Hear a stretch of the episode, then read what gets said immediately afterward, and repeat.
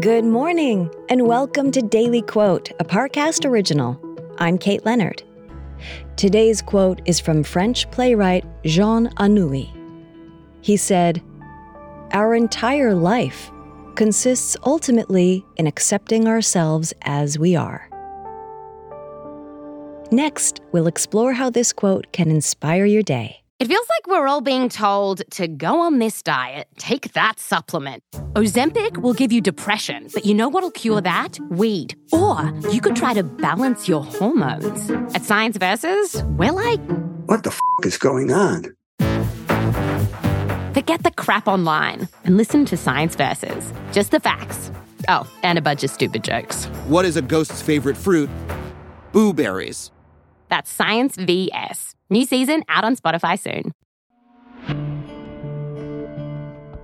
Now let's take a closer look at these words from Jean Anouilh. We come into the world fresh, without knowledge, without prejudice. It doesn't occur to us to engage in self doubt, self pity, or self hate.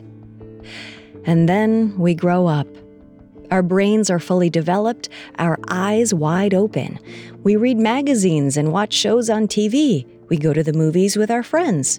We look over at the house next door the car our colleague drives into the parking lot at work, and then we turn our gaze inward and criticize ourselves. We remember the promotion we didn't get, the New Year's resolution we didn't keep, the partner we disappointed, the parent whose heart we broke. And maybe we feel a little broken too. But life isn't about being this perfect, fresh person with brand new eyes. It's about having the strength to acknowledge our flaws, but the self compassion to love ourselves anyway.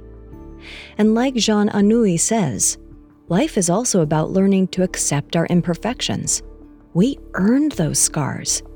They're a testament to the life we've lived. Daily Quote is a daily podcast. Follow on Spotify to make it part of your morning routine and let it inform the rest of your day. Daily Quote is a Parcast original.